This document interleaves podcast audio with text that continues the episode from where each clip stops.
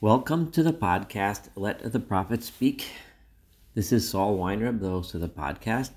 Today we continue our study of the prophet Ezekiel, the Navi Yechezkel, and we are going to learn chapter 12 today. In the last chapter, chapter 11, we heard the end of the vision of Yechezkel's so-called trip to Jerusalem, trip to Jerusalem. God had taken him to Jerusalem, where he witnessed the unfortunate destruction and defilement of the temple, the death and destruction that occurred in the surrounding city of Jerusalem, and the dramatic exit of the presence of God from the temple, and how God then took his chariot and went to join his people in exile. There was also a, a glimmer of hope where God said that the hope of the future of the people of Israel is with those people that are in exile. They will survive the exile, and one day I will bring them back. After this vision,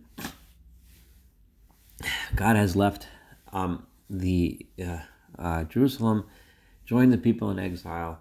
The attention is now focused on the people in exile themselves, who are also rebellious and refusing to listen to the message that Yechezkel was trying to tell them from God. And that message was that um,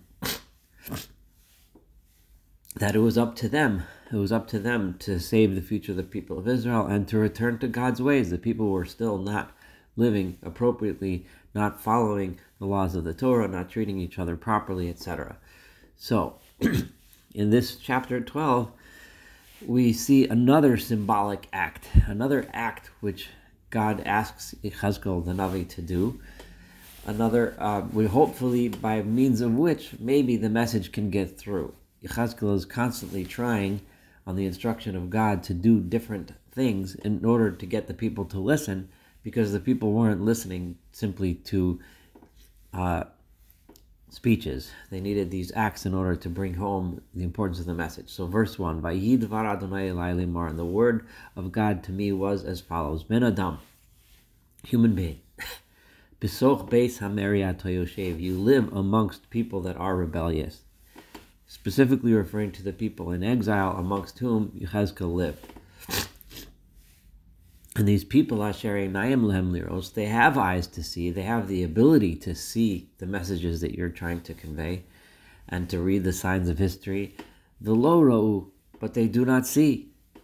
They don't bother to see, even though they can. As Naim Lehem, they have ears to listen, Lishmoa, to hear. Velo Shameo, but they refuse to hear, Kibes Merihim, because they are rebellious. They refuse to listen. And because they are rebellious, later in the chapter, we're going to see what their excuse is, what they tell themselves, which causes, you know, in their excuse for not listening, for not hearing. In other words, the messages are there, the prophets are speaking to them, but they refuse to listen. Of course, this is reminiscent of the verses from Tehillim, from Psalms, when it refers to uh, idols themselves. They have eyes but cannot see, they have hands, um, you know, they have ears that cannot hear, etc the people are acting just like the idols. That reference is being said deliberately. The people are acting just like the idols that they're worshiping. Adam, therefore, human being, I want you to do the following act, which will symbolize the exile, and maybe they'll get the message. and what should you do? Make yourself um, uh, get yourself together all of your gear, all of your stuff for exile. Like a person going in exile would presumably maybe throw in some some food, some water, some clothes, a couple of tools, things that he assumes that he'll need on on his exile with the uh, when he's has forced to leave his home. So get all that stuff together. Put on your uh, whatever the equivalent of a backpack was, so to speak, uh, back then. Ugelei yomam le'enehem. And during the daytime, you go into exile, leave your place. Demonstrate to them through acting, maybe they'll get this message. I want you to leave your town. You're in this, the, this uh, the, uh, was probably a refugee camp so, uh, on on the on the banks of the Kabara River. Leave that place al makom acher. Go to another place while they watch and see. Ulai yiru. Maybe they will see. Kives mirihema, because we know that they are rebellious. So therefore, they probably won't listen, but ulai maybe they will. This um ulai yiru does give us the hint that there is always the chance that they will listen and get the message and change the situation. But doesn't seem that they will because we know they're rebellious and they've been rebellious. And I want you to take out your your things, your stuff, your gear, like like um uh, like all of the um uh uh, like like just like someone would take out his gear for exile, take it out in front of their eyes during the day. And then I also want you to do the same thing in the evening. So number one, there is an outer, explicit, visible daytime exile, which corresponds to the exile of the people from the city, which is obviously something that's open and visible and and public. But then there's also, I want you to leave in the middle of the night, kimotsoi gola, like as one who goes out in a sneaky way, who's trying to get away. Um, that kind of exile is different. I want you to demonstrate that, and that would represent the exile of of the of of of the king, and we'll see that in a second, who snuck out in the middle of the night and tried to sneak away. Le'enehem, uh, by their eyes, the people that are watching you at nighttime, Chator bakir. I want you to dig a, hole, a tunnel through the wall. Bow, and you're going to sneak out and crawl out through that hole in the wall.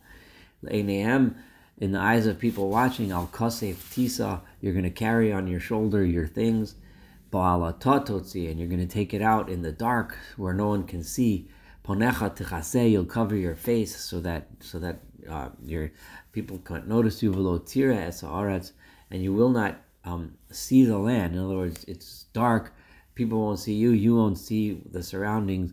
Why should I you do this? You should do this because I'm making you as a sign for the house of Israel so they can see and understand what's happening.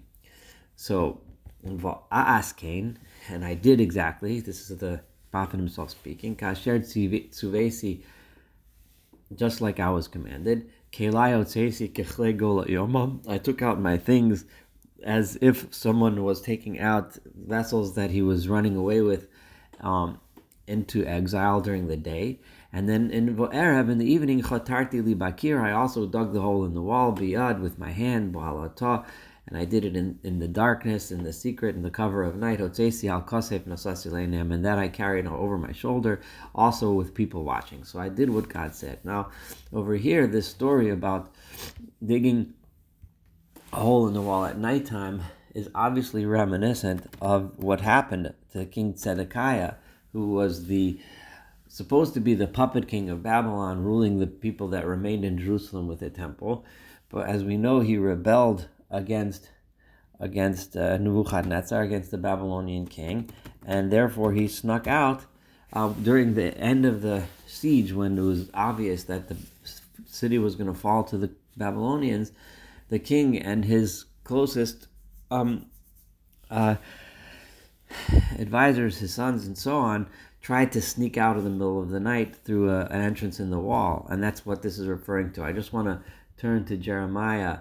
Um, chapter 4, chapter 39, verse 4, just to um, to uh, remind you of this um, story, this unfortunate, sad story, because that will make this entire chapter we're studying now make sense. So Jeremiah 39, 4. um, when Tzidkiyo, the king of Yehuda, saw the conquerors, and he saw uh, so he and all of his soldiers, uh, they ran by Laila, they went out in the nighttime in a year from the city, Derech Ganha Melech, through, they snuck out through the king's garden, Bishar Ben through a gate that was between the walls, and they ran out into towards the towards the desert. An army of the Babylonians chased after them. By Asigu Tzidkiyahu, his sneaking out didn't work. They did catch up to him, Ba'arbos Yerecho, and the plains of Jer- Jericho, Yericho, Vayikhu also, and they they arrested him. By Alu al Nebuchadnezzar Balach Babel, and they brought him to the king Nebuchadnezzar. Uh, and then it goes on to say this tragic, uh, this horrible act, what they did by Yishchat. Then they, the king of Babylon slaughtered all of Tzidkiyahu's children in front of him, and then he gouged out his eyes, and then took him in chains to Babylon. Now, I read that story because this is the story that Ezekiel is referring to here, and that God asked Ezekiel to do to show the king sneaking out through the wall. So now let's go back to our chapter. Ezekiel, Ezekiel 12, verse 8 is where we're up to. So after I did the first the daytime exile symbolic act, showing that the people were going to be exiled, then the nighttime symbolic act showing the king going into exile. Now it's morning time, and God spoke to me again as follows: Ben Adam, human being, Halo Amru Elecha Beis Yisrael Beis Hameri Mo'at Did not the people of Israel ask you, "What are you doing? Like, what kind of a silly act is it? Like, what exactly are you doing?" Didn't they ask you, right? Um, remember, Yechezkel has explicit instructions from God to do what he's told and not to say or explain things from his own. Yechezkel, even uh, presumably he knew what he was what he was doing and why, but he was not allowed to say it until God told him what to say. So here we have God telling this is we've repeated this numerous times, and this will keep on coming up. So God says, This is what you should say. Amar alehem, verse 10. Say to them as follows. This is your explanation of the act that you did yesterday. So says the Lord God. Hanasi, the Nasi, the leader. And the commentators uh, mention it's obvious that this Nasi is referring to the king Tzidkiyahu. Why didn't it say Hamelech, the king? Why did he calling him the Nasi, which could be a more generic term for leader? Um, because presumably because uh, since Tzidkiyahu was in the process of a rebellion against Babylon, and these refugees were living in Babylon, to call Tzidkiyahu the king and would have been uh, uh, um, treasonous because the in the Babylonians' view, Tzidkiyahu was not the real king of Yehuda. Yehoiachin, the one that they exiled years before, at this time was being honored as the real Judean king in exile. Tzidkiyahu was just a puppet who was supposed to be ruling Jerusalem at the behest of the Babylonians and now was rebelling. So therefore he, he had to say it in hints. He had to say the Nasi. He could not say the Melach because then he would be, um, in essence, uh, treasonous against the Babylonian kingdom. This issue, this thing, this um, this uh, burden that I just discussed to you this and showed to you with this exile is what's going to occur or, or what is occurring in Jerusalem. And it's referring to all of the Jewish people that are to be found in Jerusalem. That is the daytime exile. They're all going to go into Galus. Asher animo fetchem kasher asisi. I am showing you a sign that which I have done, in other words, that which I have done by demonstrating this uh, mock exile, Keni aselahem, so shall be done to them, bagola bashvi lechu. They shall all go into exile, into captivity. That's where they are all going. So that is demonstration A. And then demonstration B, Vihanasi asher b'tocham, the king who is among them, El kasef yisa v'yetzeh. He is going to throw his things over his shoulder and sneak out in the dark. He will have to dig a hole through the wall in order to get out uh, and bring his things out with him. He's going to cover his face in attempt that no one should recognize him, that he's the king, trying to disguise himself. And also, so he also covers his face not only so that he should not be seen and recognized, but also he doesn't want to see how the land around him is getting destroyed by the enemy, of course, because of his deeds and because of his failure of leadership. And then I will spread my trap over him, just like we read in Jeremiah. The Chaldeans, the Babylonians, will catch him. V'nitvaspim sudasi, he will be caught in my trap. So bavela, and in the end I am going to bring him into Babylon, Eretz Kasdim, to the land of the Chaldeans. Ve'osolo yireh, but he will not see it. this is a reference to the gouging of the eyes. He will come to Babylon, but he will not be able to see it. V'sham yamus, and eventually he will pass away in Babylon. And everything, whoever whoever is around him, as rov agapav, as his his his advisors, his councils, his um, his officers. I'm going to um, uh, all those that help him and all of those that are his soldiers that protect him. I'm going to scatter them to to the wind, literally, to all the directions of the world. And the sword will chase after them. The armies will chase after the refugees as they run to try to find safety. And They will know that I am God because they will know and fully understand that this is justice for their own actions. As I scatter them among the nations, and I spread them out among all the lands. I will allowed to remain from them, I will have remain from them just a few people, who will be saved from, from sword, from famine, and from plague. In order that those remaining ones will be able to be the witnesses and be able to say at Kol Avosehem, um, uh, all of their terrible deeds and understand that because of how we acted, because of the things we did, this is why we are now here and Bagayim, they can say these things while they are in captivity among those nations that are Ba'usham. And they will know that I am God because I have lived up to my word. The next, um, the next uh, verse here, 17, again leads off with another symbolic act. Now that the, you you represented the exile, so to speak, now you are going to just lie down and be in exile. You're going to demonstrate the suffering of exile. Ben Adam, human being, God says, berash tochel, eat your bread in fear, in trembling, so you'll have food, you'll have water, but you're going to eat your food while being scared and afraid. Maybe you're not going to have food the next day. Every, you'll always be uncertain. The, the country that you're in will treat you well, the country that you're in won't treat you well always going to be scared. Your water you're going to constantly drink with worry and nervousness and anxiety. What's the next thing that's going to come down? What's the next government or king that at his or her whim is going to make you suffer again? V'amarta al amaretz. I want you to say to the people of the land. It's interesting that the am haaretz, the people of the land, is clearly referring to the people with him in Babylon, but he's still calling them people of the land, even though they're essentially landless.